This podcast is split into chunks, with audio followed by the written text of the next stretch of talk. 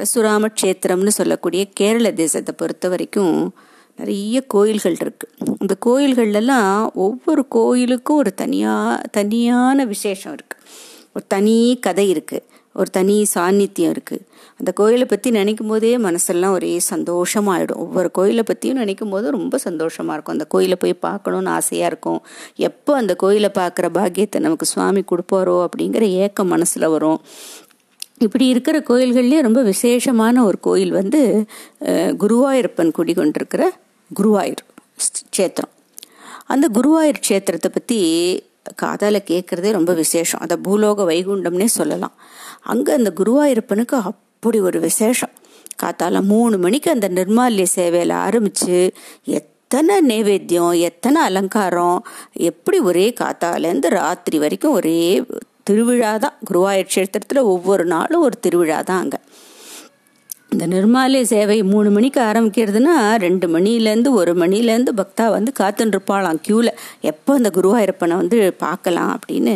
அந்த குருவாயூரப்பன் வந்து அழகான குழந்த ரூபம்.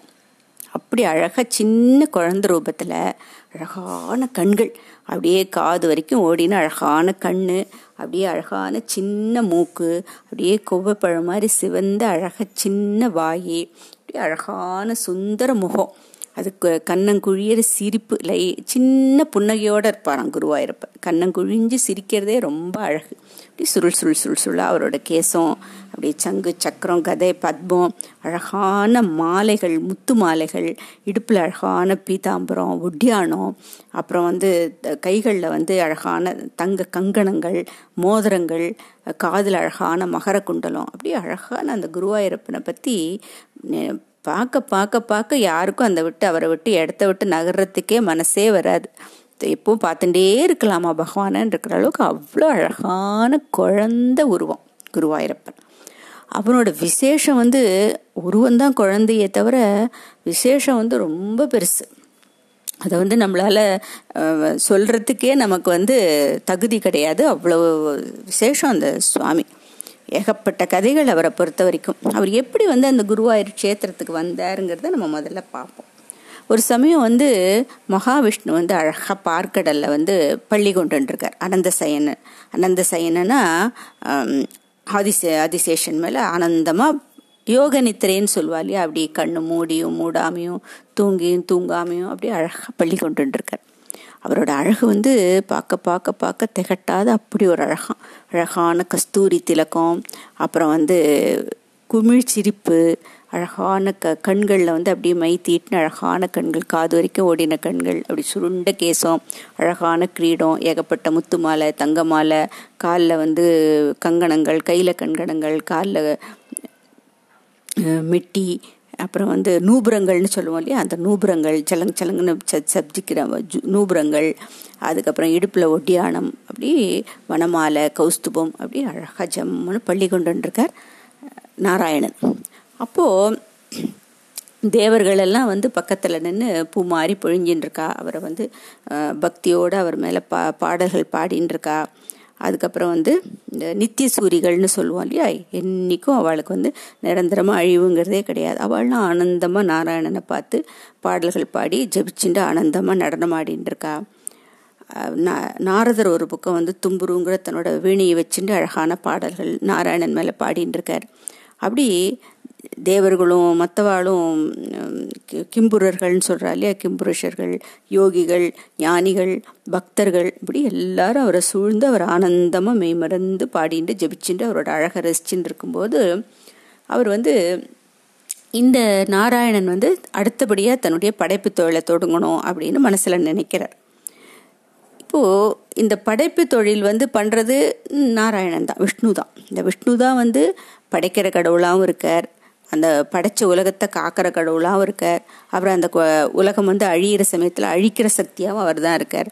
இப்படி படைக்கிறதும் அவர் தான் காப்பாற்றுறதும் அவர் தான் கடைசியில் அழிக்கிறதும் அவர் தான் அதனால் அவரால் உருவான அந்த உலகம் கடைசியில் பிரளய காலத்தில் அவருக்குள்ளேயே போய் அடங்கிடுறது.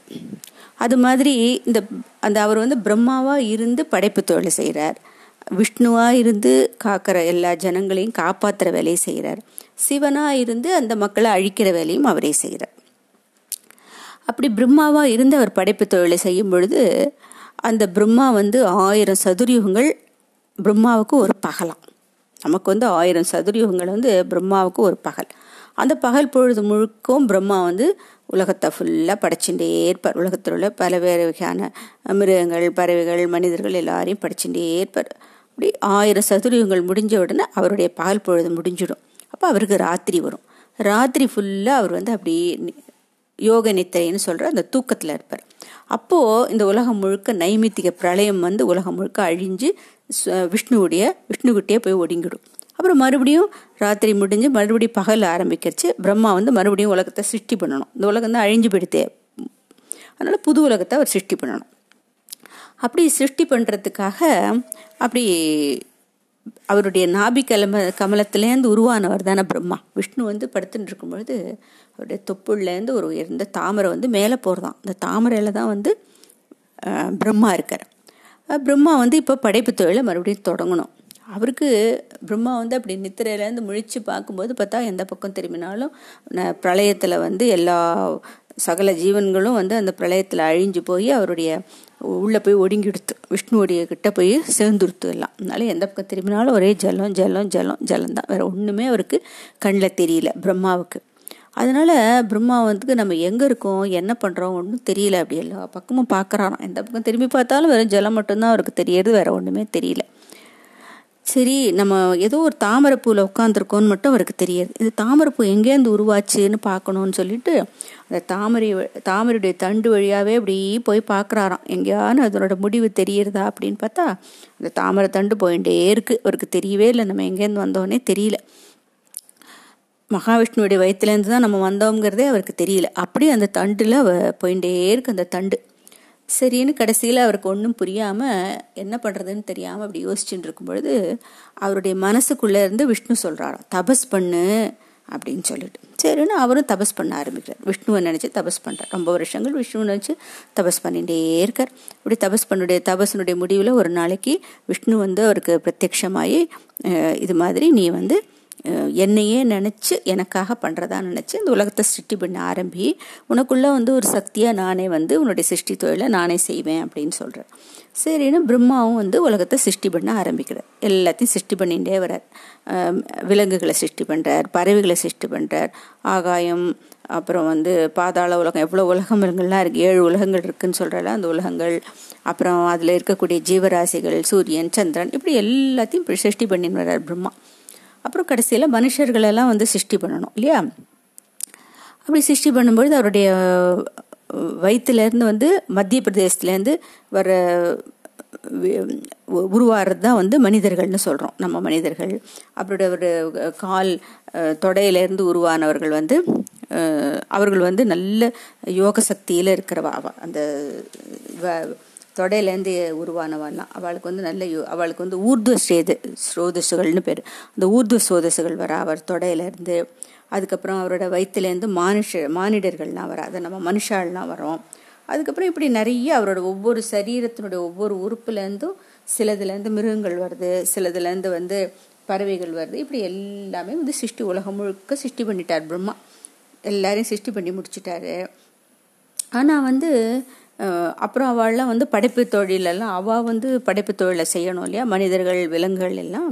அதுக்கு என்ன பண்ணுறதுன்னு யோசிச்சுட்டு இருக்கார். அப்போது அவர் வந்து அவருடைய மனசுலேருந்து நாலு பேர் பிறக்கிறார். அவளுக்கு வந்து சனக சனகாதிகர்னு பேர் அவளுக்கெல்லாம். சனகர் சனந்தனர் சனாதனர் சனத்குமாரர் அப்படின்னு அவளுடைய நாலு மனசுலேருந்து உருவான நாலு புத்திரர்கள் வந்து மானச புத்திரர்கள்னு பேர். அந்த முனிவர்கள்லாம் உதிக்கிறான் அப்போ அவள்கிட்ட வந்து நீங்கள் வந்து தொடர்ந்து படைப்பு தொழிலை செய்யுங்கன்னு சொல்கிறார் பிரம்மா. ஆனால் அவளுக்கு எனக்கு எங்களுக்கு இதிலெல்லாம் இஷ்டம் இல்லை நாங்கள் காட்டில் போய் தபஸ் பண்ணுறோன்னு அவள்லாம் போயிடுறான் அந்த மானசபுத்திரர்கள் போயிடுறான் அளவுக்கு ரொம்ப கோவம் துறதான் பிரம்மாவுக்கு நம்ம சொன்ன பேச்சை கேட்க மாட்டேங்கிறாளே நம்ம குழந்தைகள அப்படின்னு சொல்லிட்டு புருவத்தை நெரிக்கிறாராம். அப்போ ஒரு புருவத்துலேருந்து வந்து இந்த ருத்ரர்கள்னு சொல்லக்கூடிய அந்த கடுமையான அந்த ருத்ரர்னாலே வந்து அவரோட கோபத்தினால வந்தவா இல்லையா? அதனால அவள்லாம் ரொம்ப ஏகாச ருத்ரர்கள்னு சொல்லிட்டு பதினோரு பேர் பிறக்கிறா. அவள்லாம் வந்து ரொம்ப கோபத்தோட இருக்கா அவள்லாம் அதனால அவளாலையும் ஒன்றும் பிரயோஜனம் இல்லை. அவள்லாம் ஒரே பயங்கர ஒரே கோபம் மட்டும்தான் இருக்கு அவள்கிட்ட. சக்தி இருக்கு ஆனால் கோபம் மட்டும்தான் இருக்கு. அவளாலையும் ஒன்றும் பிரயோஜனம் இல்லை. அதுக்கப்புறம் ஒரு பத்து குழந்தைகள் அவர் மனசுலேருந்து உருவாகிறான் அவள்லாம் வந்து யாருன்னா? மரிசி அத்திரி அங்கிரிசு கிருது புலகர் புலஸ்தியர் பிருகு வசிஷ்டர் தக்ஷன் நாரதர் இப்படி அவளுக்கு நிறைய அவர் மனசுலேருந்து நிறைய பத்து பேர் தோன்றான் அந்த பத்து பேர்கிட்டையும் வந்து அவளெல்லாம் அவளுக்கு கல்யாணம் பண்ணி வச்சு அவள் மூலமாக வந்து குழந்தைகள் பிறந்து அப்படியே உலகத்து சிருஷ்டி வந்து தொடர்ந்து இருக்கணும்னு சொல்லிட்டு பிரம்மதேவர் சொல்கிறார் ஏற்பாடு பண்ணி வைக்கிறார். இப்படி வந்து இதெல்லாம் பண்ணி முடித்தா கூட என்னமோ அவருக்கு வந்து பிரம்மாவுக்கு மனசில் திருப்தியாக இல்லையா? நம்ம அந்த சிருஷ்டி வேலையை ஒழுங்காக செஞ்சோன்னு அவருக்கு தோணலையாம் அதனால் மறுபடியும் வந்து நாராயணனை வந்து தபஸ் பண்ண ஆரம்பிக்கிறார். அப்போது ரொம்ப நாள் தபஸ் பண்ணோடனே அவர் நாராயணன் வந்து அவருக்கு பிரத்யட்சமாகி இந்த உன்னுடைய உனக்கு எதுக்காக நீ க கவலைப்படுற? இந்த சிருஷ்டி வந்து நல்லபடியாக நடக்கணும். உலகத்தில் வந்து படைக்கிற தொழில் வந்து ஒழுங்காக நடக்கணும்னு தானே நீ கவலைப்படுற? அதுக்கு என்னுடைய அம்சமாக வந்து நானே பூஜை பண்ண ஒரு நாராயண விக்கிரகத்தை உனக்கு நான் கொடுக்குறேன். இந்த விக்கிரகத்தை வந்து பத்திரமா வச்சு பூஜை பண்ணிட்டு வா நீ. இப்போ இந்த அப்படி பூஜை பண்ணும் பொழுது இந்த விக்கிரகத்தினோட மகிமையினால் உனக்கு வந்து நீ இந்த பண்ணுறக்கூடிய அந்த சிருஷ்டி பண்ணுற இல்லையா உலக ஜீவன்கள் அதெல்லாம் நல்லபடியாக நடக்கும். அப்போது உனக்கு வந்து உனக்கு அதனால் உனக்கு சிருஷ்டா அப்படிங்கிற ஒரு பேரும் கிடைக்கும். அப்படின்னு சொல்லிட்டு நீ சௌக்கியமாக இருப்பேன்னு சொல்லிட்டு ஆசீர்வாதம் பண்ணி அந்த விக்கிரகத்தை மகாவிஷ்ணு வந்து அவரே பூஜை பண்ண மகா விஷ்ணு ரூபத்தை பிரம்மா கிட்ட கொடுக்குறார். பிரம்மாவும் அதை வாங்கிட்டு நிறைய பகவானன் வந்து ரொம்ப சோஸ்திரம்லாம் பண்ணுறார் சோஸ்திரம் பண்ணிவிட்டு அதுக்கப்புறம் ரா நாராயணனும் வந்து மறைஞ்சு போய்ட்றார். இப்போ இவர் என்ன பண்ணுறாரு இந்த பிரம்மா என்ன பண்ணுறாரு அந்த நாராயண விக்கிரகத்தை வந்து பிரதிஷ்டை பண்ணி நிறைய ஒரு கோடி நாமத்தினால சோஸ்திரம் பண்ணிகிட்டே இருக்காராம். அப்போது அப்புறம் மறுபடியும் அந்த விக்கிரகத்தினுடைய அனுகிரகத்தினால அவரோட சிருஷ்டி வேலை வந்து நல்லபடியாக நடந்துட்டுருக்கு. இப்படி அப்படியே வந்து அவர் படைப்பு தொழில் செய்யும் பொழுது என்ன ஆகும்? இந்த விக்கிரகத்தை வந்து பூஜை பண்ணிகிட்டே இருக்கிறதுனால நாராயணனே அவர் உடம்புக்குள்ளே புகுந்து அவரே வந்து அந்த சிருஷ்டி வேலையை செய்கிறார். அதனால் வந்து நல்லபடியாக அவருடைய தொழில் படைப்பு தொழில் வந்து நல்லா பூரணமாக நடக்கிறது. இப்படி இப்படி அவருடைய சிருஷ்டி வந்து நல்ல ஜெயத்தோடையும் மங்களத்தோடையும் நடந்துட்டுருக்கு. இப்போது இப்படி இருந்துட்டு இருக்கும் பொழுது இந்த பூலோகத்தில் வந்து சுதபஸ் அப்படின்னு சொல்லிட்டு ஒரு பிராமணர் இருக்கார். அவருக்கு வந்து பிரஷ்னி அப்படின்னு வந்து அவருடைய மனைவி. அவள் ரெண்டு பேருக்கும் அவள் ரெண்டு பேரும் ரொம்ப நல்லபடியாக வந்து குடும்பம் நடத்தின்னு இருக்கா ஆனால் அவளுக்கு குழந்தைகளே இல்லை. அதனால அவளுக்கு வந்து எல்லா இதுவும் இருக்குது நமக்கு குழந்தை கிடைக்கலையே அப்படின்னு சொல்லிட்டு நிறைய நோம்பெல்லாம் இது பண்ணுறா தபஸ் பண்ணுறா தானம் பண்ணுறா நிறைய கோயில்கள்லாம் நிறைய வழி கோயில் கோயிலாக போய் வேண்டிக்கிறா? அப்படியே குழந்தை பிறக்கல. அதனால அவள் கடைசியில் பிரம்மதேவனை நோக்கி தபஸ் பண்ண ஆரம்பிக்கிறாள் அப்படியே சாப்பாடு கிடையாது ஒன்றும் கிடையாது. வெறும் காத்தியே சுவாசிச்சு சுவாசிச்சு சுவாசிச்சு தபஸ் பண்ணுறான் சரின்னு த பிரம்மதேவன் ஒரு நாளைக்கு அவளுக்கு காட்சி கொடுக்குறார். காட்சி கொடுத்து இது மாதிரி உங்களோட பக்தி வந்து ரொம்ப விசேஷமாக இருக்குது எனக்கு வந்து ரொம்ப சந்தோஷமாக இருக்குது உங்களுக்கு என்ன வேணும் அப்படின்னு கேட்குறாரு அப்போ அவள் சொல்கிற உங்களுக்கு தெரியாது ஒன்றும் இல்லை எங்களுக்கு ஒரு குழந்தை இல்லைங்கிறது தான் வந்து எங்களுக்கு ஒரு ரொம்ப மனசு கவலையாக இருக்குது அதனால் வந்து எங்களுக்கு எங்களுக்கு வந்து ஒரு ஏதாவது நீங்கள் தான் அனுகிரகம் பண்ணணும் அப்படின்னு கேட்குறான் அப்போது பிரம்மா என்ன சொல்கிறார் நான் வந்து உங்களுக்கு ஒரு நல்ல குழந்த பிறப்பான் உங்களுக்கு வந்து ஒரு ஒரு அருமையான கிருஷ்ணர் விக்கிரகம். கிருஷ்ணரே பூஜை பண்ண கிருஷ்ண விக்கிரகம் நான் பூஜை பண்ண கிருஷ்ண விக்கிரகம்.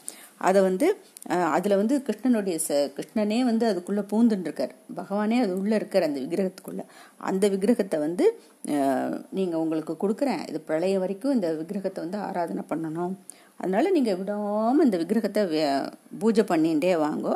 உங்களுக்கு நாராயணனோட அனுகிரகத்தினால நல்ல குழந்தை பிறப்பார் அப்படின்னு சொல்லிட்டு தனக்கு வந்து மகாவிஷ்ணு கொடுத்த அந்த விக்கிரகத்தை வந்து அவர் வந்து அந்த அவளுக்கு கொடுக்குறார்.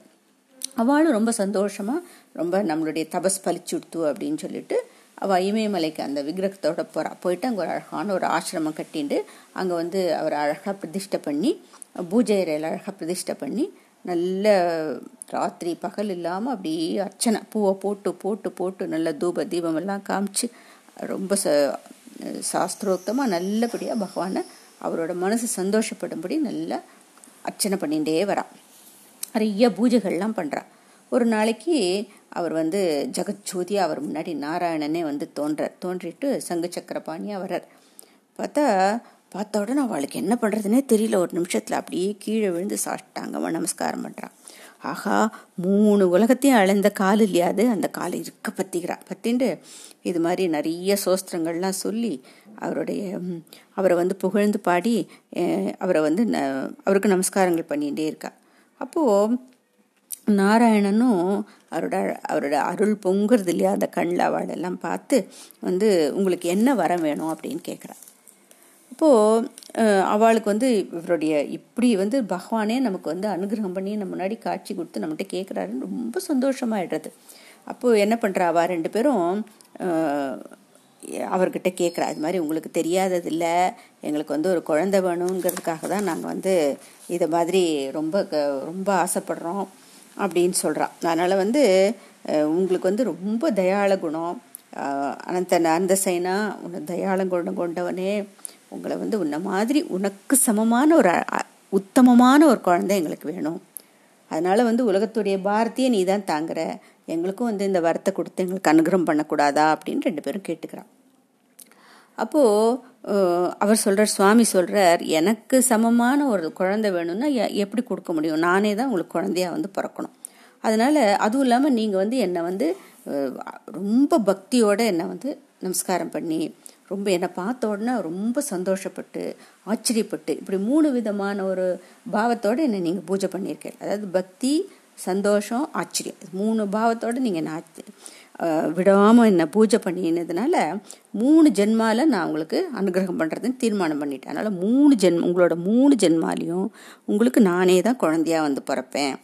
அப்போ வந்து அந்த அந்த அவ அப்படி அவதாரம் பண்ணும் பொழுது அந்த துஷ்டர்களெல்லாம் வந்து சம்ஹாரம் பண்ணுறதுக்கும் நான் வந்து அப்படி அப்போ அந்த அந்த சமயத்தில் செய்வேன் அப்படின்னு சொல்கிறேன் அப்போ அந்த மூணு ஜென்மாலையும் நீங்கள் வந்து என்ன புத்திரனாவையும் ஜ ஆராதனை பண்ணி சுவாமியாகவும் ஆனது ஆராதனை பண்ணுங்கோ அப்போ உங்களுக்கு முக்தி கிடைக்கும் அப்படின்னு சொல்கிறார் இப்போ இந்த இப்போ நீங்கள் இப்போ நான் வந்து பூஜை பண்ண இல்லையா இந்த நாராயண விக்கிரகம் இந்த மூணு ஜென்மங்கள்லேயும் உங்களுக்கு கிடைக்கும். அப்படி நான் அனுகிரகம் பண்ணுவேன். உங்களுக்கு எல்லா சகல ம மங்களமும் உண்டாகட்டும்னு சொல்லிட்டு அந்த மறைஞ்சு போய்ட்டார் மகாவிஷ்ணு. உடனே ரெண்டு பேருக்கும் ரொம்ப சந்தோஷம். ஆஹா திருப்பி திருப்பி திருப்பி நமஸ்காரம் பண்ணுறா அப்படியே சந்தோஷத்தில் கண்லேருந்து தண்ணியாக கொட்டுறது என்ன பண்ணுறதுன்னு தெரியல. ஆடுறா பாடுறா. அதுக்கப்புறமா வந்து தங்களோட உலகத்துக்கு வரா. அதாவது அவளுடைய சுயநினைவு அடைஞ்சு அவள் வந்து திருப்பி தங்களுடைய வீட்டுக்கு வந்து சுவாமியை அவர் கொடுத்த அந்த விக்கிரகத்தை வச்சு ஆராதனை பண்ணின்னு இருக்கா. அப்போது சுவாமியுடைய அனுகிரகத்தினால அவளுக்கு வந்து ஒரு குழந்தை பிறக்கிறது. நல்ல அதாவது ஒரு ஒரு நல்ல சுப முகூர்த்த நாளில் எல்லா நவகிரகங்களும் நல்ல உச்சத்தில் இருக்கும்போது அப்படியே அந்த ஸ்ரீமன் நாராயணனே வந்து சூரியன் மாதிரி வந்து அவளுக்கு குழந்தையா பிறக்கிறார். உடனே எல்லா மேலே தேவர்கள்லாம் எல்லாம் பூமழையெல்லாம் தோ தூவுறாரு. அப்புறம் அந்த தேவ மாதர்கள்லாம் இருக்கா இல்லையா? அவள்லாம் டான்ஸ் ஆடுறா. அப்புறம் எல்லாரும் கந்தர்வர்கள்லாம் பாடுறா. அப்படி ஒரே ஆனந்தமயமாக இருக்குது உலகமே. இவர் சுத சுதபஸுக்கும் ரொம்ப சந்தோஷம். விஷ்ணிக்கு சந்தோஷத்தில் உலகமே மறந்து போய்டுறது. அப்படி ரெண்டு பேரும் அப்படி அழகான அந்த குழந்தை அப்படியே கரு கரு கரு நெய்தல் மாதிரி மேனியா அந்த குழந்தைக்கு. அப்போது ஸ்ரீவத்சம்ங்கிற ஒரு மார்பில் அந்த மச்சம் இருக்குது ஏன்னா நான் தான் நாராயணன் காட்டுறதுக்கு ஸ்ரீவத்ச மச்சத்தோட அந்த குழந்தை அப்படி அழகான கண்களோடையும் அப்படி கொவ்வை பழம் மாதிரி வாயோடையும் அப்படி அழகான கண்ணங்கள் அப்படி ஜம்முன்னு அந்த குழந்தைய பார்த்தவாளுக்கு வேற எதுவும் கண்ணை அதை விட்டு எடுக்கிறதுக்கே தோணலை அப்படி ஸ்ரீமன் நாராயணனே வந்து அவளுக்கு குழந்தையா பிறக்கிறார். அப்போது அவள் எல்லாம் ஒரு பதினோரு நாள் ஆறுது குழந்தைக்கு எல்லாம் ஹோமங்கள்லாம் பண்ணி அந்த குழந்தைக்கு வந்து பிருஷ்ணி கற்பன் அப்படின்னு சொல்லிட்டு பேர் வைக்கிறார்.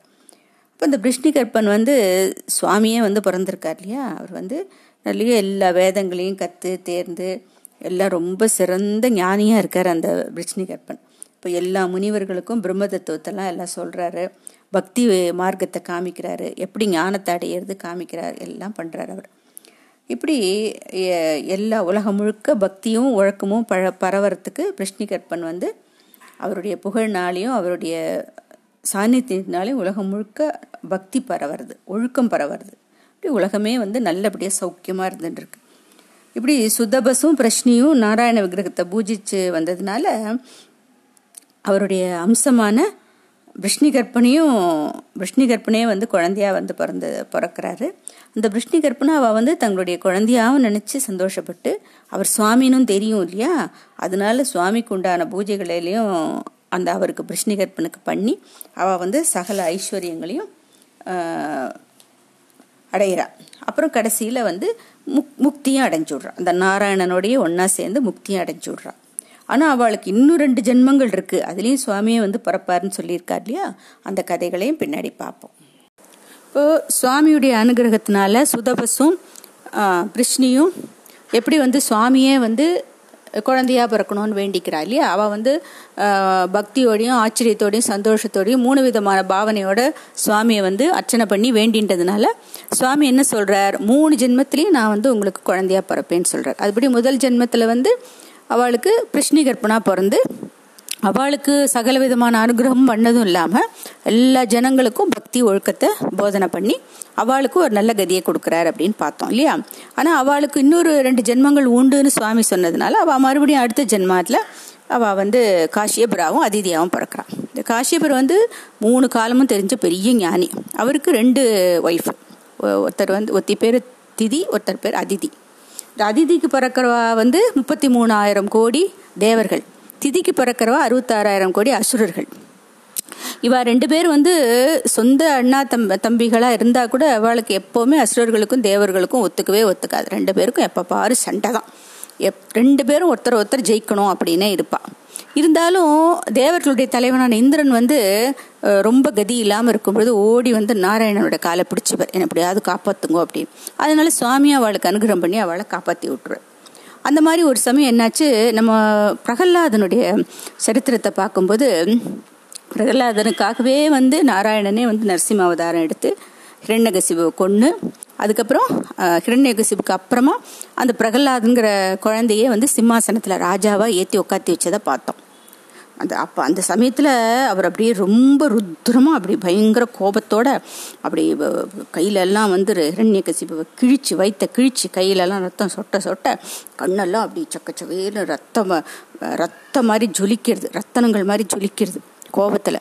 அப்படி அங்காரமாக ஹா ஹா ஹா ஹா ஹான்னு அப்படி சப்தம் பண்ணிட்டு இருந்தபோது எல்லாரும் பயப்படுறாளாம் நரசிம்மன் கிட்ட வரத்துக்கு மகாலட்சுமி வரத்துக்கு பயப்படுறாளாம். தேவர்கள்லாம் பயப்படுறா. சிவன் பிரம்மா கூட வரத்துக்கு பயப்பட்டா. அப்போ வந்து பிரகலாதன் மட்டும் பயப்படவே இல்லையா சுவாமி கிட்ட வரத்துக்கு. ஏன்னா சிங்கத்தை கண்டு மற்ற மிருகங்கள்லாம் பயப்படும். சிங்கத்தை கண்டு சிங்க குட்டி எங்கேயாவது பயப்படுமோ? அப்படி நரசிம்மனை வந்து நரசிம்மனாக இருந்தானா நாராயணனா இருந்தாட்டா? சதா சர்வதாகாலம் மனசில் வந்து பிரகலாதனுக்கு எண்ணமெல்லாம் வந்து சுவாமி பேரில் தானே. அதனால சுவாமி வந்து மடியில் உட்காத்தி வச்சு தலையை தடவி கொடுத்து அவனையே அதுக்கப்புறமா ராஜாவாக்குற அப்படி பிரகலாதன் ரொம்ப வருஷங்கள் வந்து ராஜாவாக இருந்து எல்லாருக்கும் எல்லா நல்லதும் பண்ணார்.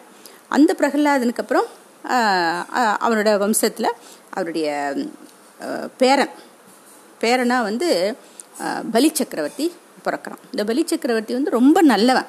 அசுரர்கள்லேயும் அவன் ரொம்ப நல்லவன். எந்த ஒரு நல்ல குணங்கள் நல்ல மேன்மையான குணம் தான தர்மம் எல்லாமே உண்டு அவங்ககிட்ட ஆனால் அவன் வந்து ரொம்ப கெட்டிக்காரவான் இந்த பலிச்சக்கரனுடைய கதை என்ன சொல்லுவா அப்படின்னாக்கா முன் ஜென்மத்தில் வந்து ஒரு எலியாக இருந்து அப்போது அவர் சிவன் கோயிலில் அந்த விளக்கை வந்து டெய்லி அந்த எலி வந்து அந்த திரி எரியிற சமயத்தில் திரியை இழுத்து விட்டு இழுத்து விட்டு இழுத்து விட்டு அந்த திரியை விளக்கை எரிய வைக்குமா அந்த எலி அந்த கர்ப்பகிரகத்திலே இருந்துட்டு இருக்க அந்த எலி தினமும் அந்த அப்படி எரியிற நிலையில் இருக்கிற விளக்கை வந்து தூண்டி விட்டு தூண்டி விட்டு தூண்டி விட்டு நல்லா எரிய வைக்குமா அதனால சிவன் வந்து ரொம்ப மனசு சந்தோஷப்பட்டு அந்த எலியை வந்து அடுத்த ஜென்மாவில் மகாபலி சக்கரவர்த்தியாக பெரிய ராஜாவாக பிறக்க வச்சார் அப்படின்னு ஒரு கதை உண்டு. அதனால இந்த பலி சக்கரவர்த்திக்கு வந்து மூணு உலகத்தையும் அடைக்க ஆளக்கூடிய சக்தி இருக்கு அவனுக்கு. எல்லாத்தையும் ஜெயிச்சுட்டே போகிறான் அதில் உதில் பாதாள ரசாதல நிறைய உலகங்கள் ஏழு உலகங்கள் இருக்கு இல்லையா? எல்லா உலகத்தையும் ஜெயிச்சுட்டான். தேவர்கள் எல்லாரையும் ஜெயிச்சுட்டான். கந்தர்வர்களும் ஜெயிச்சுட்டான். நாகலோகத்தில் இருக்கிறவாளையும் ஜெயிச்சுட்டான். எல்லா உலகத்தில் இருக்கிறவாளையும் ஜெயிச்சுட்டான் அவன். அது அதுக்கு என்ன காரணம் அப்படின்னா அவன் நிறைய யாகங்கள்லாம் பண்ணி பண்ணி பண்ணி ஒவ்வொரு இது வந்து அந்த யாகத்துடைய முடிவில் வந்து ஒரு சமயம் வந்து குதிரை ஒரு சமயம் ரதம் ஒரு சமயம் வந்து வில்லு அம்பு அம்புரா துணி எல்லாத்தையும் வந்து அந்த யாகத்தில் வந்து அந்த பரிசாக வந்து வாங்கிக்கிறான். இந்த தேவர்கள்கிட்டேருந்து வாங்கிக்கிறான். அதனால அவனுக்கு நல்ல சக்தி அவனுக்கு. அவனோட தாத்தாவான பிரகலாதன் அவனுக்கு வந்து ஒரு கவசம் கொடுக்குற இந்த போர்லெல்லாம் சண்டை பிடிக்கிறதுக்கு ஒன்றும் இது மார்பிளெல்லாம் வந்து உடம்புல எந்த புண்ணு வராதவர் நல்ல கவசம் ஒன்று கொடுக்குற அதே மாதிரி அந்த பலியுடைய குரு வந்து சுக்கராச்சாரியார். அவர் வந்து ஒரு சங்கு ஒன்று கொடுக்குறார். பலி என்ன பண்ணுறான் எல்லா உலகத்துக்கும் போர் புரு எல்லா உலகத்துக்கும் விஜயம் பண்ணி பண்ணி பண்ணி பண்ணி எல்லா தேவர்களையும் ஜெயிச்சு விடுறான். அதில் உதலை சுதலை பாதாள உலகத்தில் எல்லாமே அவனோட ஜெயிச்சுடுறான் அவன். அப்போது நூறு அஸ்வமேத யாகம் பண்ணுறான் அப்படி நூறாவது அஸ்வமேத யாகம் பண் நூறு அஸ்வமேத யாகம் முடிச்சுட்டான்னா இந்திர பதவி அவனுக்கு கிடச்சிரும். தொண்ணூத்தொம்பது யாகம் முடிச்சுட்டான். நூறாவது அஸ்வமேத யாகம் ஒன்று தான் பாக்கி இருக்குது இது பண்ணிட்டான்னா இந்திரபதியும் அவனுக்கு கிடச்சிடும் இப்போ இந்திரனுக்கு வந்து பயம் வந்துடுது. அடடா. இந்த யாகத்தை மட்டும் இவன் பண்ணிட்டான்னா ஏற்கனவே வந்து அவன் எல்லா உலகத்தையும் ஜெயிச்சுட்டான். இந்த யாகத்தையும் பண்ணிட்டான்னா அப்புறம் வந்து நம்மளோட பதவியும் போயிடும். நம்ம ஒன்றுமே இல்லாமல் போயிடுவோமே அப்படின்னு சொல்லிட்டு அவன் வந்து தேவர்கள் வந்து அவன் அம்மாட்ட போய் சொல்கிறான் இந்திரன் இந்திரன் வந்து தன்னோட அம்மாட்ட அதிதி கிட்ட சொல்கிறான் தேவர்களும் போய் அதிதி கிட்ட சொல்கிறான் இது மாதிரி எங்களுக்கு வந்து அசுரர்களுடைய கை ரொம்ப ஓங்கிண்டே போகிறது இந்திர பதவியும் கிடச்சிடுத்துனா பலிக்கு அதுக்கப்புறம் நாங்கள் ஒன்றுமே இல்லாமல் போயிடுவோமே அப்படின்னு சொல்லிட்டு வருத்தப்படுறா எல்லாம் ரொம்ப. மறைஞ்சு இருக்கா பாவம் மகாபலிக்கு பயந்துட்டு மறைஞ்சிருக்கா பயப்படுறாவா எல்லாரும். இப்போ அதிதிக்கு வந்து ரொம்ப மனசு வருத்தமாயிடுறது இதை கேட்ட உடனே. அதனால எப்படியாவது இந்த மகாபலிக்கிட்டேருந்து தன்னோட குழந்தைகளை காப்பாற்றணும் தேவர்களை காப்பாற்றணும்னு சொல்லிட்டு அதிதி என்ன பண்ணுறா கஷ்யபர்கிட்ட போய் வருத்தப்படுறான். இதுக்கு ஏதாவது நீங்கள் தான் செய்யணும் அப்படின்னு. அப்போது திருஞான ஞானி இல்லையா? அவர் மூணு காலமும் தெரிஞ்ச ஞானி வந்து கஷ்யபர். அதனால் அவர் என்ன சொல்கிறாரு இந்த மகாபலியை வந்து அடக்கணும் அப்படின்னா மனுஷாலால் முடியாது. அதுக்கு வந்து ஸ்ரீமன் நாராயணனே வந்தால் தான் உண்டு. அதுக்காக நான் வந்து இந்த நாராயணன் வந்து உன்னுடைய வயிற்றில் பிறக்கணும் அப்படின்னா நீ என்ன பண்ணணும்? ஒரு பயோவிரதம் அப்படின்னு ஒரு நல்ல விரதம் இருக்குது அந்த விரதத்தை நீ வந்து அனுஷ்டானம் பண்ணினீனாக்கா கடைபிடிச்சினாக்கா உனக்கு அந்த சுவாமி நாராயணனே வந்து உன் வயிற்றில் பிறப்பார். அவர் வந்து மகாபலியை அடக்கி ஆழ்வார் அப்படின்னு சொல்கிறார் அப்போது அவர் என்ன சொல்கிறார் நீ கவலைப்படாத நிச்சயமாக அந்த விரதத்தை நீ வந்து நல்ல பக்தியோடு நீ அனுசரணை பண்ணினா உனக்கு அதுவும் இல்லாமல் நம்ம வந்து இந்த போன ஜென்மத்தில் வந்து அவளுக்கு கிடைச்ச அந்த நாராயண விக்கிரகம் இந்த ஜென்மத்திலையும் அவளுக்கு கிடைக்கிறது. ஏன்னா முன்னாடியே சுவாமி சொன்ன மாதிரி அந்த விக்கிரகம் அவளுக்கு இந்த ஜென்மத்திலையும் கிடைக்கிறது. அவள் அதிதியும் கஷ்யபரும் அந்த விக்கிரகத்தை வந்து தினமும் தவறாமல் பக்தியோடு பூஜை பண்ணின்னு வரான் அதனால் அவர் என்ன சொல்கிறாருன்னா நாராயணன் விக்கிரகத்தை நம்ம ஏற்கனவே நம்ம பூஜை பண்ணிட்டு வரோம். இப்போ வந்து நீ அந்த விரதத்தையும் அனுஷ்டி பண்ணினீனாக்கா நிச்சயமாக வந்து நாராயணன் வந்து உன்னுடைய வயத்திலே பிறப்பார் அப்படின்னு சொல்லிட்டு அது எப்படி எப்படிலாம் அந்த விரதத்தை கடைபிடிக்கணும் அப்படின்னு சொல்கிறார் அதாவது பன்னெண்டு நாள் வெறும் பால் மட்டும் கொடுத்து சுவாமி வந்து தவறாமல் நினச்சிட்டே இருக்கணும். ஒவ்வொரு நிமிஷமும் தவறாமல் நினச்சி நினச்சி நினச்சி சுவாமி வந்து பூஜை பண்ணிட்டு இருக்கணும். பன்னெண்டு நாள் அப்படின்னு சொல்லிட்டு சொல்கிறார் சரின்னு சொல்லிட்டு அதிதியும் எப்படியாவது நம்ம குழந்தைகளாகிய தேவர்களெல்லாம் காப்பாற்றணும் இல்லையா? அதுக்காக ஒரு நல்ல நாளில் அவர் கஷ்யபுர்கிட்ட ஆசி வாங்கிட்டு அந்த பயோவிரதத்தை ஆரம்பிக்கிறான். பன்னெண்டு நாள் பால் மட்டும் குடித்து அந்த நாராயண விக்கிரகம் இருக்கு இல்லையா? அந்த முன்னாடி கிடச்சிதே அந்த குருவா பகவானே பூஜனை பண்ண அந்த நாராயண விக்கிரகத்தை தவறாமல் இந்த இந்த விக்கிரகம் தான் பின்னாடி குருவாயூரில் பிரதிஷ்டை ஆக போகிறது இந்த விக்கிரகத்தை பூஜை பண்ணின்னு வர அதித்தி தேவி. அப்படி அந்த சுவாமியுடைய அனுகிரகத்தினால அந்த ஸ்ரீமன் நாராயணனே அவளுக்கு குழந்தையா வந்து பிறக்கிற குழந்தையா வந்து பிறந்துட்டு நான் வந்து உடனே எல்லாருக்கும் ரொம்ப சந்தோஷம். எங்கே பார்த்தாலும் உலகமே வந்து சந்தோஷத்தில் இருக்குது அப்படியே. கிரகங்கள்லாம் வந்து ஆகாசத்தில் வந்து நல்லா சஞ்சரிக்கிறது. அப்புறம் நல்ல எங்கே பார்த்தாலும் ஒரே பூக்களும் அதுவும் இதுவும் வாசனையும். அப்படி தேவர்கள் பூமாரி பொழியறதுமா? அப்படியே உலகமே வந்து சந்தோஷமயமாக இருக்கிறது. அந்த மாதிரியான ஒரு சமயத்தில் துவாதசி ஒரு துவாதசி அன்னைக்கு நல்ல எல்லா நவகிரகங்களும் நல்ல நிலையில் இருக்கக்கூடிய ஒரு நல்ல சுபயோக நாளில் வந்து நாராயணன் வந்து அதிதிக்கு அதிதிக்கும் காஷ்யபருக்கும் குழந்தையா பிறக்கிறார். உடனே எல்லா முனிவர்கள் எல்லாம் அது தேவர்களுக்கு ரொம்ப சந்தோஷம். ஆகா பலியுடைய கொட்டத்தை அடக்கிறதுக்கு சுவாமியை அவதாரம் பண்ணிட்டார்னு பலி ரொம்ப சந்தோஷப்படுறான். இது தேவர்கள் ரொம்ப சந்தோஷப்படுறா. அதுக்கப்புறம் மேலேருந்து எல்லாரும் தேவர்கள்லாம் வந்து பூமாரி பொழியிறா. முனிவர்கள்லாம் நிறைய யாகங்கள்லாம் பண்ணுறா அப்போது அதிதியும் கஷ்ப கஷ்யபரும் குழந்தையாக அவதாரம் பண்ண அந்த சுவாமிக்கு வந்து பாடல்கள்லாம் பாடி சோஸ்திரம் பண்ணி நிறைய நமஸ்காரங்கள்லாம் பண்ணுறான் அப்போது இவள் என்ன பண்ணுறான்னா வரம் வரம் கிடைச்சி அந்த குழந்தை பிறந்திருக்கு இல்லையா அவளுக்கு? அதனால அந்த குழந்தைக்கு வந்து வாமனன்னு பேர் சூட்டுறாவா. அப்போது அந்த சுவாமி அப்படி கொஞ்சம் கொஞ்சமாக கொஞ்சம் கொஞ்சமாக வளர்ந்துன்னு வர மூ மூணு அடி தான் இருக்காராம் சுவாமி இப்போ. அப்போது சுவாமிக்கு வந்து உபநயனம். உபநயனம் பூனல் போடணும். இல்லையா? அதுக்காக வந்து என்ன பண்ணுறார் ஒரு நல்ல நாள் வந்து பார்த்து சுவாமிக்கு பூனல் போடுறதுக்கு ஏற்பாடுகள் பண்ணுறாள் கஷ்யபர் அப்போது சுவாமிக்கு வந்து பூனல் போடுறதுனா சாமானிய விஷயமா? அவருக்கு அந்த மந்திரத்தை காயத்ரி மந்திரத்தை வந்து சூரியனே வந்து உபதேசம் பண்ணுறாராம் அப்புறம் பிரகஸ்பதி தேவர்களோட குரு இருக்கார் இல்லையா? அவர் வந்து பகவானுக்கு சுவாமிக்கு பூனல் கொடுக்குறார். அப்புறம் கஷ்யபர் என்ன பண்ணுறார் அவரோட தங்க இது போட்டிருக்கார் இல்லையா? அரங் அரங்கான் கயிறு போட்டிருக்கார் இல்லையா? அதில் தர்பையில் ஆன அரங்கான் கயிறு அதோட சேர்த்து வச்சு கட்டுற அப்புறம் பூமி தேவி என்ன பண்ணுறா மான் தோல் கொடுக்குறா தண்டம் கொடுக்குறா. அதிதி வந்து தன்னோட குழந்தைக்கு கௌபீனமும் தாழங்கொடைன்னு சொல்லிட்டு இந்த பிடிச்சிப்பா. அந்த கேரளாவில் எல்லாரும் பிடிச்சிட்டு போவான் அந்த கொடையை கொடுக்குறான் பிரம்மதேவன் என்ன பண்ணுறார் கமண்டலம் கொடுக்குறார். சப்த ரிஷிகள் இருக்கா இல்லையா? அவள் தர்பப்புல் கொடுக்குறா. சரஸ்வதி தேவி வந்து அச்சமாலை கொடுக்குறா. குபேரன் வந்து பிட்சாபாத்திரம் கொடுக்குறார். அப்போது பார்வதி தேவி வந்து முதல் பிட்சை வந்து பார்வதி தேவி போடுறா குழந்தைக்கு.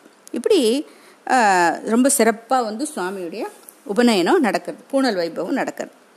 அப்போது இதை வந்து எல்லாரும் பார்த்து ஜெ ரொம்ப சந்தோஷமாக எல்லாம் வந்து தேவர்கள்லாம் பார்த்து ரசிச்சுட்டு இருக்காளாம். எப்போ வந்து மகாபலியுடைய முடிவு சீக்கிரமே வரப்போகிறது அப்படின்னு சந்தோஷப்படுறா எல்லாரும். அப்போது இந்த மகாபலி என்ன பண்ணுறான் எல்லா உலகத்தையும் அழ அவன் ஜெயிச்சாச்சு இல்லையா? அதனால இப்போ அவன் என்ன பண்ணுறான்னா நூறாவது அஸ்வமேத யாகம் செய்யணும்னு முடிவு பண்ணுறான் சரி ரொம்ப விசேஷமாக யாகம் அமைச்சு பண்ணுறான் நூறாவது அஸ்வமேகம் பண்ணிட்டானா இந்திரபதவி இல்லையா அவனுக்கு? அதனால் ரொம்ப கிராண்டாக பண்ணுறானோ அந்த இதை. பிரம்மாண்டமாக பண்ணுறானோ அந்த யாகத்தை. அதுக்கு நிறைய தான தர்மம்லாம் பண்ணுவாள் இந்த மாதிரி யாகங்கள் பண்ணான்னா நிறைய தான தர்மங்கள் பண்ணுவாள் அது மாதிரி நிறைய பேர் வரா சுவாமிகிட்ட கூட்டம் கூட்டமாக கூட்டம் கூட்டமாக எல்லாரும் வந்து மகாபலி கிட்ட பொண்ணும் மணியும் அப்புறம் வந்து வீடும் மண்ணும் இப்படி அவளுக்கு என்னென்ன தேவையோ அதை அவ வந்து யாச்சகமாக வாங்கிட்டு போயிட்டே இருக்கா.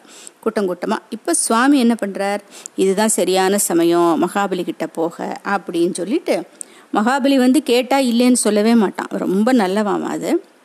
அதனால் இது இதுதான் சரியான சந்தர்ப்பம். மகாபலியை வந்து அடக்கிறதுக்கு அப்படின்னு சொல்லிட்டு சுவாமி வந்து மகாபலியுடைய யாகசாலைக்கு கிளம்பி வரார் அவர் எப்படி வரார் அப்படின்னாக்கா அழகான மஞ்சள் பட்டு கட்டின்னு இருக்காராம் இடுப்பில்.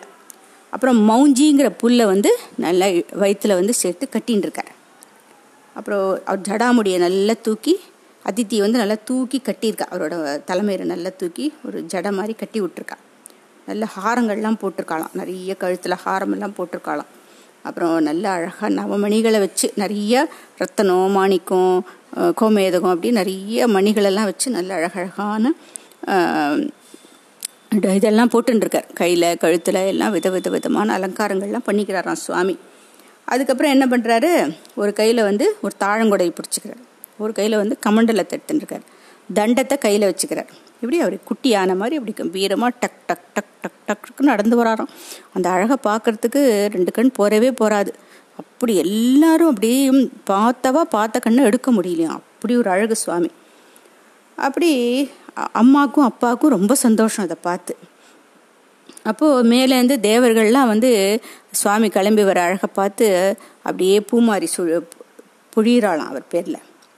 அப்போது வா வாமனமூர்த்தியாக இருக்கிற நம்மளோட சுவாமி என்ன பண்ணுறார் பலியுடைய யாக இதுக்கு வரார் யாகசாலைக்கு வரார் அங்கே இருக்கிற அசுரர்கள் எல்லாருமே அப்படியே ஒரு நிமிஷம் அப்படி கண்ணை எடுக்க முடியாமல் அப்படி பார்க்குறாளாம். யார் இந்த பையன் தெரியலையே? பார்த்தா அப்படியே பிரகாசிக்கிறானே அப்படியே ஜொலிக்கிறானே இந்த பையன். யாரோ தெரியலையே இது? எந்த தேவனோ எந்த சுவாமியோ என்னமோ தெரியலையே சாதாரண பையனாக தெரியலையே? அப்படி எல்லாரும் அப்படியே வச்ச கண் வாங்காமல் பார்க்குறாளாம் அதை பார்த்த உடனே அந்த தேஜஸை பார்த்துட்டு மகாபலி தானே எழுந்துக்கிறானாம் சுக்கராச்சாரியர் கூட எழுந்துக்கிறாராம். அப்படி ஒரு தேஜஸோட வர்றார் சுவாமி. வந்துட்டு மகாபலி சொல்கிறான் உங்களை மாதிரி இது வரைக்கும் நான் யாரையும் பார்த்ததே கிடையாது. அப்படி ஜொலிக்கிறேள் நீங்கள் யாரோ தெரியாது. நீங்கள் தேவர்களோ தெரியாது முனிவரோ தெரியாது எந்த லோகத்தை சேர்ந்தவரோ தெரியல. ஆனால் வந்து உங்களுடைய அப்படியே உடம்புலேருந்து வர இது வந்து அப்படி பிரகாசம் அப்படி ஜொலிக்கிறது. நீங்கள் யாருன்னு தெரியல. உங்களுக்கு என்ன வேணும்? அப்படின்னு கேட்குறேன் அப்போது உங்களுக்கு பொன் வேணுமா மணி வேணுமா வீடு வேணுமா என்ன வேணும் கேளுங்கோ. எல்லாத்தையும் நான் தானமாக கொடுக்குறேன் அப்படின்னு சொல்கிறான் அப்போது சுவாமி சொல்கிறார் எனக்கு அதெல்லாம் ஒன்றுமே வேண்டாம்ப்பா. எல்லாம் போ என்ன உண்டோ அதை வச்சு திருப்தி அடையிறவன் தான் நான். அதனால் எனக்கு என்னுடைய காலில் வந்து ஒரு மூணு அடி மண் கொடுத்தா நீ போகிறோம் அப்படிங்கிறாரு. உடனே மகாபலிக்கு ஒரு நிமிஷம் ஒன்றுமே புரியல. இது என்னடா அது? எல்லாருக்கும் வாரி வாரி வாரி கொடுத்து தான் பழக்கம் அவனுக்கு. இந்த குழந்தையோ மூணு அடி தான் இருக்குது இது காலு குட்டியாக இருக்குது இந்த காலில் மூணு அடி மண் கேட்கறதுக்கு தானே இத்தனை பெரிய ஹோமம் பண்ணின்னு இருக்கோம். நம்மக்கிட்ட வந்து பெரிய ராஜா அத்தனை உலகத்தையும் நம்ம தான் கட்டி காக்கிற சக்கரவர்த்தி நம்மக்கிட்ட வந்து மூணே மூணு மணி ம மூணு அடி மண் கேட்குறது இந்த குழந்தை அப்படின்னு சொல்லிட்டு ஒரு நிமிஷம் ஒன்றுமே புரியலையா மகாபலிக்கு? அப்போது சுக்கராச்சாரியாரான அப்படி உத்து பார்க்குறார். அவருடைய ஞான சக்தியில் அவருக்கு தெரிஞ்சுடுறது. வந்திருக்கிறது ஒரு சாதாரண குழந்தை கிடையாது. இது வந்து நாராயணன் ஸ்ரீமன் நாராயணன் தான் வந்திருக்கார் குழந்தை உருவில். மகாபலி கிட்ட இருக்கிற எல்லா சொத்தையும் பிடுங்கிக்கிறதுக்கு தான் வந்திருக்காரு. மகாபலி அடக்கிறதுக்கு தான் வந்திருக்காருங்கிறது சுக்கராச்சாரியாருக்கு தெரிஞ்சுடுறது. ஆனால் அவர் அப்போ வந்து இதை எப்படியா தடுத்து நிறுத்தணும்னு அவர் நினச்சிட்டு இருக்கார். அப்போ மகாபலி சொல்கிறார் அப்படியா எவ்வளோ அடி ம மண் வேணும்னாலும் நான் கொடுக்க தயார். ஆனால் நீங்கள் வந்து மூணு அடி எப்படி போகிறோம் உங்களுக்கு அப்படின்னு கேட்குறேன் சுவாமி சொல்கிறாரு இல்லைப்பா எனக்கு என்ன போருங்கிற மனசோடு இருக்கிறது தான் எனக்கு எப்போவுமே ரொம்ப பிடிக்கும். எனக்கு என்னுடைய காலில் மூணு அடி போகிறோம் அப்படிங்கிற அப்போது சுக்கராச்சாரியார் வந்து துள்ளி எழுந்துக்கிறார். சீட்லேருந்து ஏமாந்து போயிடாதப்பா. இது வந்திருக்கிறது ஒரு சாதாரண பையன் கிடையாது. அந்த நாராயணனே வந்திருக்க உன்னுடைய எல்லா விதமான சொத்தையும் உங்கள்கிட்டேருந்து பிடுங்கி அந்த இந்திரனை தேவர்களுக்கு கொடுக்கறதுக்காக வந்திருக்கார் அவர். அதனால் வந்து இவர் ஒரு பெரியவன் இவன். தோற்றத்தில் ரொம்ப சின்னவனாக இருக்கானேன்னு பார்த்து ஏமாந்து போயிடாத அப்படின்னு சொல்கிறார் ஆனால் மகாபலி அதை கேட்டு ஒன்றும் அது ஒன்றும் மனசு மாறவே இல்லை. வந்திருக்கிறது சுவாமியாகவே இருந்தாலும் எனக்கு நல்லது தானே. சுவாமி கேட்டு நான் கொடுத்த அவரோட கை கீழே இருக்க என்னோட கை மேலே இருக்க எனக்கு அது ஒரு பெரிய பெருமை தானே. அந்த அந்த புண்ணியம் தானே எனக்கு அது. அதனால் வந்து நான் கொடுக்க தான் போகிறேன் அப்படின்னு சொல்கிறேன் எந்த ஜென்மையால் என்ன த தபஸ் பண்ணோன்னு தெரியல இப்படி ஒரு புண்ணியம் எனக்கு கிடச்சிருக்கு அப்படின்னு இப்போ சுக்கராச்சாரியாருக்கு ரொம்ப கோபம் வந்துடுறது. நிறைய சொல்லி பார்க்குறார். மனசை மாற்றுறதுக்காக என்னென்னமோ சொல்கிறார் அப்பா ஒன்றுமே இல்லாமல் எழுந்துருவேன் எல்லாத்தையும் எழுந்துருவேன் இத்தனை இவ்வளோ கஷ்டப்பட்டு வாங்கினது அத்தனையுமே இழந்துருவேன் உனக்கு எல்லாமே போயிடும். உன்னாலுமே என்னன்னு தெரியாது. அதனால நான் சொல்கிறது கொஞ்சம் கேளுன்னு எவ்வளவோ எடுத்து சொல்கிறேன் மகாபலி கேட்குறதா இல்லை. அவன் என்ன சொல்கிறான்னா ஒரு தடவை நான் வந்து சொல்லிட்டேன் கொடுக்குறேன்னு சொல்லிட்டேன். இனிமேல் வந்து என்னோடய வார்த்தையை நான் மீறுறது எனக்கு நல்லது கிடையாது. நீங்கள் தானே எனக்கு சொல்லியிருக்கேளு கொடுத்த சத்தியத்தை மீறக்கூடாதுன்னு. அதுவும் இல்லாமல் தானம் தானம்னு வந்திருக்கும் போது கொடுக்க மாட்டேன்னு சொல்கிறது தப்பு தானே. அதுவும் நீங்கள் எனக்கு சொல்லி கொடுத்தது தானே. இப்போ நீங்களே வந்து தானம் கொடுக்கக்கூடாதுன்னு சொல்கிறேன் வந்து சொன்ன வார்த்தையை மீறணும்னு ஒன்றும் சொல்கிறேன் இது எந்த வகையில் நியாயம் அப்படின்னு கேட்குறான் இப்போ சுக்கராச்சாரியர் சொல்கிறார் சில ஆபத்து க சமயங்களில் அந்த மாதிரி நம்ம சொன்ன வார்த்தையை மீறலாம்ப்பா அது மாதிரி நிறைய சாஸ்திரத்துலலாம் இருக்குது அதனால் நீ வந்து பரவாயில்ல நீ வேறு ஏதாவது கொடுக்குறேன்னு சொல்லிட்டு முடியாதுன்னு சொல்லிவிடு இருக்குது அப்படின்னு சொல்கிறான் அவன் கேட்குறதா இல்லை. மகாபலி சொன்னால் சொன்னது தான் நான் அதை மீற மாட்டேன்னு சொல்கிறான் அவனோட ஒய்ஃபும் கூட வந்திருந்து அந்த தண்ணி நீர் வார்த்து கொடுக்க அவன் வந்து மூணு அடி கொடுத்தேன் அப்படின்னு சொல்கிறான் உடனே அந்த அந்த தண்ணி ஊற்றுறதுக்காக கமண்டலத்தை எடுக்கிறான் இல்லையா? நீர் வார்த்து கொடுக்கறதுக்காக எடுக்கிறான் இல்லையா? அப்போ சுக்கராச்சாரியர் என்ன பண்ணுறார் சரி இப்போவாவது நம்ம தடுத்து நிறுத்தலைன்னா ரொம்ப கஷ்டம் அப்படின்னு சொல்லிட்டு ஒரு வண்டா மாறி அந்த ஓட்டையை போய் அடைச்சுன்றார். கமண்டலத்துலேருந்து தண்ணியே விழாதபடிக்கு ஓட்டையை போய் அடைச்சுன்றார். இப்போ சுவாமிக்கு தெரியாதா? சுக்கராச்சாரியார் தான் வந்திருக்கார் வண்டான்னு. அதனால த கையில் கொண்டு வந்த தர்பையை எடுத்து குத்துற அந்த ஓட்டையை தண்ணி விழற மாதிரி குத்துற. அப்போது அது சுக்கராச்சாரியாரோட ஒரு கண்ணை போய் குத்திடுறது அவருக்கு ஒரு கண்ணே போயிடுறது அவருக்கு. இருந்தாலும் மகாபலி வந்து இது எதையுமே லட்சியம் பண்ணலை. நான் கொடுத்தேன் அப்படின்னு சொல்லிட்டு நீர் வார்த்து கொடுத்துட்றான். உடனே சுவாமி மூணு அடி இருந்த சுவாமி கிட்டு கிட்டு கிட்டு கிட்டு கிட்டு கிட்டுன்னு வளர்ந்துட்டே போகிறார் எல்லா உலகத்தையும் தாண்டி போகிறார் அவர். ஆகாச பூமியை தாண்டி ஆகாசத்தை தாண்டி சத்தியலோகம் வரைக்கும் வளர்ந்துடுறார். அங்கே சத்தியலோகத்தையும் தாண்டி போயின்னு இருக்க சத்தியலோகத்துக்கு அவர் சுவாமி வரும்போது அவரோட பாதத்தை வந்து சத்தியலோகம் பிரம்மாவோடது இல்லையா? சுவா பிரம்மா என்ன பண்ணுறாரோ தன்னோட கமண்டலத்தில் இருக்கிற நீரால் அவரோட காலை வந்து அபிஷேகம் பண்ணுறாரோ அப்போ அந்த தண்ணி தான் வந்து பூமிக்கு வந்து கங்கையாக பொங்கி வருது. அதை வந்து சிவபெருமான் வந்து தன்னோட ஜடையில தாங்கி அதுக்கப்புறம் அதை வந்து கங்கையாக பூமிக்கு கொடுத்தார் அப்படின்னு ஒரு வரலாறு. அப்படி சத்தியலோகத்தையும் தாண்டி போயிட்டார் சுவாமி. கிடு கிடு கிடுன்னு பிரம்மா மற்ற தேவர்கள் எல்லாருக்கும் ரொம்ப சந்தோஷம். பகவானுடைய பாதத்தை தரிசிக்க பாக்கியம் கிடைச்சிது பாதத்தை வந்து அபிஷேகம் பண்ணக்கூடிய பாக்கியம் கிடைச்சிதேன்னு எல்லாருக்கும் ரொம்ப சந்தோஷம். அப்போது சுவாமி சொல்கிறார் ஒரு அடிக்கு வந்து பூமி அளந்துட்டேன் ரெண்டாவது அடிக்கு மேல் உலகங்கள் எல்லாத்தையும் அளந்தாச்சு மூணாவது அடிக்கு நான் எங்கே கொண்டு போய் வைக்கிறது அப்படின்னு சுவாமி கேட்குறார் மகாபலி பார்த்து மகாபலி சந்தோஷமாக சிரிச்சுன்னு சொல்கிறானோ அதுக்கேன்னு என் தலை மேலே வச்சுக்கோங்களேன் என் தலை மேலே மூணாவது அடியை வச்சுக்கோங்க. அதுக்கப்புறம் என்ன எங்கே நீங்கள் அழுத்துறலாம் அழுத்திக்கோங்க அங்கே கீழே போகிறது எல்லாம் எவ்வளோ தூரம் கீழே போகிறதோ அத்தனையும் உங்களுக்கு தான் அப்படின்னு சொல்கிறோம் அப்போது மகாபலி வந்து இப்படி வணங்கின உடனே சுவாமி வணங்கின உடனே தேவர்கள் இது வரைக்கும் மூணு அடி மண் கேட்டு மகாபலியை வந்து அடக்கி நமக்கு தான் எல்லா இதையும் கொடுக்க போகிறாரு சுவாமி அப்படின்னு தேவர்கள்லாம் ரொம்ப சந்தோஷமாக கையில் பூக்களை வச்சுட்டு தயாராக இருக்காளாம் சுவாமி மேலே போடுறதுக்காக. இப்போ அவள்லாம் என்ன பண்ணுறாளாம் அந்த ப பூவை எல்லாத்தையும் எடுத்து சுவாமி மேலே போடாமல் மகாபலி பேரில் போட்டுறாளாம் தலை மேலே போட்டுறாளாம். ஆஹா இப்படி ஒரு மனுஷனா. இப்படி வந்து தங்கிட்ட கொடுக்க அத்தனையும் அப்படி எல்லா உலகத்தையும் அடைக்க ஆளுக்கூட சக்கரவர்த்தியாக இருந்தால் கூட ஒரு நிமிஷம் வந்து சுவாமி கேட்டாருங்கிறதுக்காக அத்தனையும் கொடுத்துட்டு போராதுக்கு என்னையும் நீங்களே ஏற்றுக்கோங்கோ என்னையும் எங்கே வேணாலும் கொண்டு போய் அழுத்துங்கோ. எல்லாத்தையும் நீங்களே எடுத்துக்கோங்கன்னு தன்னையும் கொடுக்குறானே இந்த மகாபலின்னு சொல்லிட்டு தன் கையில் இருக்கிற பூக்கள் எல்லாத்தையும் அத்தனை தேவர்களும் மகாபலியோட தலையில் போட்டுறாளாம். அப்படி வந்து மகாபலிக்கு அவ்வளோ ஒரு சிறப்பு.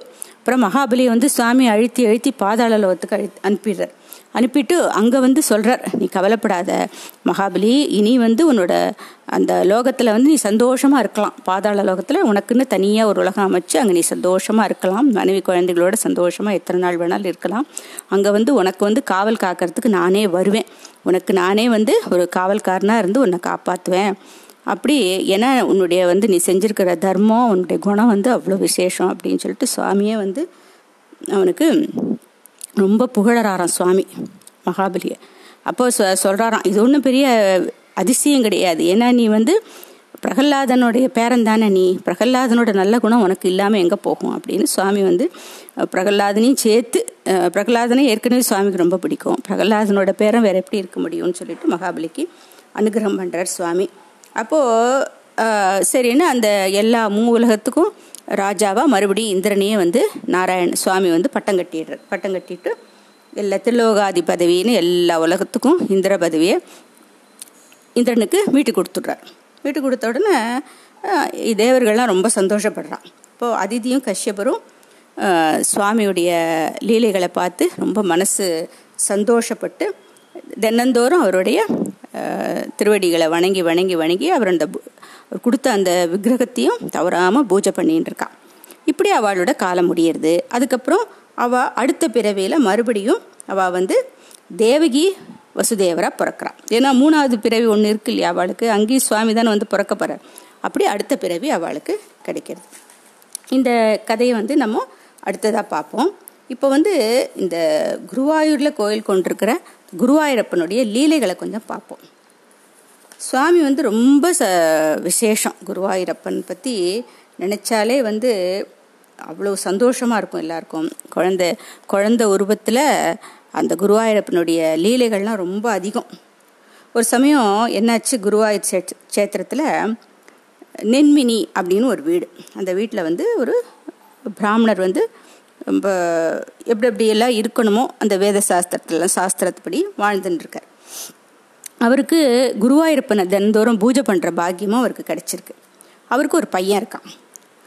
அவனும் வந்து அப்பா மாதிரியே நல்ல எல்லா சாஸ்திரங்கள் எல்லாத்தையும் தவறாமல் படித்து நல்ல கெட்டிக்காரனாக இருக்கான். ஒரு சமயம் அந்த பிராமணருக்கு வந்து ஏதோ ஒரு ஊருக்கு வேலைக்கு எங்கேயோ வெளியில் போக வேண்டியிருக்கு. அதனால அவர் தன்னோட பையனை கூப்பிட்டு என்ன சொல்கிறார் நாளைக்கு ஒரு நாளைக்கு மட்டும் நீ குருவாயூரப்பனுக்கு பூஜை பண்ணி நேவேத்தியம் பண்ணிட்டு வாப்பா.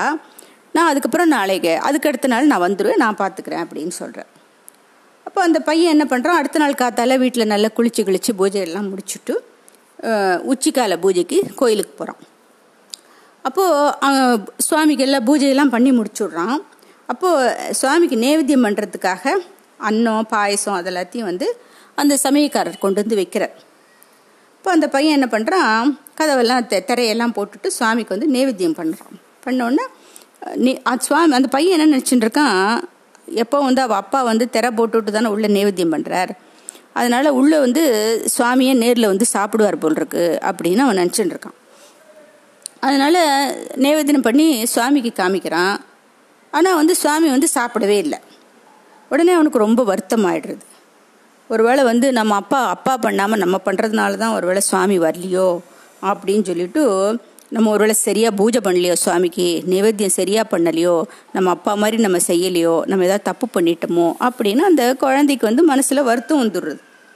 அதனால் வந்து சுவாமி ரொம்ப கெஞ்சறான். சாப்பிடுப்பா சாப்பிடுப்பா சாப்பிடுப்பான்னு கெஞ்சறான். நான் செய்யறதுனால தான் நான் என்னுடைய பூஜையில் ஏதாவது குறை இருக்கோ என்னமோ தெரியலையே. நான் செய்யறதுனால தான் நீ வந்து வரலையோ. எங்கள் அப்பா செஞ்சா நீ வந்திருப்பியோ? அப்படியெல்லாம் சொல்லி அழறது குழந்த. ஒருவேளை இந்த நைவேத்தியம் போர்லையோ கிருஷ்ணனுக்கு அப்படின்னு நினச்சிட்டு அக்கம் பக்கத்து வீட்டில் இருந்தெல்லாம் போய் கட்டி கட்டியாக தயிர் மாங்காய் ஊறுகாய் எல்லாத்தையும் வாங்கிட்டு வந்து வைக்கிறான் சாமி முன்னாடி. வச்சு சுவாமி ஏற்றுக்க சொல்லி கெஞ்சறான் அப்போ பகவான் வந்து அப்பையும் வரல. உடனே அவனுக்கு வந்து இந்த கட்டி தயிரோட இந்த வ வடுமாங்காய் தொட்டுண்டு தயிர் சாதம் சாப்பிட்டா எவ்வளோ நல்லா இருக்கும். நீங்கள் வந்து நீங்கள் வந்து சரியாக சாப்பிடலைன்னாக்கா அப்புறம் எங்கள் அப்பா நாளைக்கு வந்து என்னை அடிப்பார். அப்படிலாம் சொல்லிட்டு ரொம்ப வேண்டிக்கிறான். அப்படியும் சாமி வரலன்னு ஓன்னு அழ ஆரம்பிச்சிடுறான். எப்படியாவது வந்து சாப்பிட்டு தான் ஆனோன்னு ஓன்னு காலை பிடிச்சிட்டு கதறான். இப்போ அதுக்கு மேலே வந்து குருவாயிருப்பனுக்கு மனசு கேட்கல இந்த குழந்தைய வந்து அதுக்கு மேலே சோதிக்க விரும்பலை. அதனால் குருவாயிருப்பன் என்ன பண்ணுறார் அவன் முன்னாடி ஒரு சின்ன குழந்தையா வந்து உட்காந்துட்டு அந்த கட்டி தயிரை சாப்பாட்டில் போட்டுண்டு சாத்தில் போட்டு நல்லா பிசிஞ்சு வடுமாங்காய் தொட்டுண்டு நல்லா திருப்தியாக சாப்பிட்டு முடிக்கிறார். உடனே அந்த குழந்தைக்கு வந்து அப்படியே சந்தோஷம் ரொம்ப சந்தோஷம். எல்லாம் பூஜையெல்லாம் முடிச்சுட்டு குழந்தை வந்து பாத்திரத்தெல்லாம் கொண்டு வந்து கொடுக்கறது. சமயக்காராட்ட கொடுக்கறது. பார்த்தா ஒன்றுமே பாக்கி இல்லை. எல்லாம் பாயசம் கீசம் நல்ல கட்டி தயிர் வடுமாங்காய் போட்டு சாதம் எல்லாம் திருப்தியாக குருவாயிருப்பன் சாப்பிட்டார். ஒன்றுமே இல்லை எல்லாம் காலி. உடனே அவள்லாம் கேட்குறா என்னப்பா பூஜை பண்ணி நேவேத்தியமெல்லாம் பண்ணியே நேவேத்தியம்லாம் எங்கே? அப்படின்னு கேட்குறான் அவன் எல்லாத்தையும் வந்து குருவாயிருப்பன் சாப்பிட்டாரே அப்படிங்கிறான். உடனே அவள்லாம் நம்பலை. இவனே சாப்பிட்டுட்டு ஏமாத்துறான் அப்படின்னு சொல்லிட்டு இரு இரு உங்கள் அப்பா வந்தோடனே உனக்கு நல்ல தண்டனை வாங்கி தரோம் அப்படின்னு சொல்கிறான் அடுத்த நாள் வந்து அவள் அப்பா வந்த உடனே இந்த சமயக்காரர் முதல்ல போய் சொல்கிற இந்த மாதிரி உங்கள் பையன் வந்து நேற்றுக்கு பூஜை பண்ணிவிட்டு நைவேத்தியத்தெல்லாம் சுவாமி சாப்பிட்டுட்டான்னு சொல்லி உள்ளே உட்காந்து எல்லாத்தையும் சாப்பிட்டுட்டு காலி பாத்திரத்தை கொண்டு வந்து எனக்கு கொடுக்குறான் அப்படின்னு. உடனே அவள் அப்பாவுக்கு ரொம்ப சந்த கோவம் வந்துடுறது. என்னடா அப்படியா பண்ணின? அப்படின்னு ஒரு கோல் எடுத்து மிரட்டுறார். நீ வந்து சுவாமிக்கிட்டே நீ ஏமாத்துறியா? அப்படின்னு கோல் எடுத்து மிரட்டுறார். பையன் அதுக்கெல்லாம் பயப்படலை. அப்பா நான் உண்மையை தான் சொல்கிறேன் நிஜமாவே குருவாயிருப்பன் தான்ப்பா வந்து சாப்பிட்டான். அப்படின்னு அப்பா அடிக்கிறதுக்காக கோல் எடுத்துன்னு போயிடுறார் அப்போ குருவாயிருப்பன் உள்ளே இருந்து சொல்கிறார் இல்லை இல்லை. உன்னோட பையன் வந்து நான் சாப்பிட்டு தான் ஆகணும்னு ரொம்ப வருத்தப்பட்டான். அதனால் அவனோட ஆசையை நிறைவேற்றுறதுக்காக நானே தான் வந்து சாப்பிட்டேன். பக்தர்களுடைய இது பிரார்த்தனை எதுவாக இருந்தாலும் இதை நிறைவேற்றுறது எனக்கு வழக்கம் அப்படின்னு சுவாமி சொல்கிறார் உடனே அந்த கம்பு கீழே விழுந்துடுறதான் அவருக்கு. அப்படியே தடாலும் சுவாமியோட காலில் விழுந்துடுறார் அந்த பிராமணர். விழுந்து என்னை மன்னிச்சிருங்கன்னு சொல்லிட்டு கதறி அழறார் அப்புறம் அந்த சமயக்காராளும் வந்து சுவாமிகிட்ட வந்து மன்னிப்பு கேட்குறான் இப்போ ஒரே நாள் பூஜையிலேயே வந்து சுவாமியை பார்த்துட்டான் இல்லையா அந்த பையன்?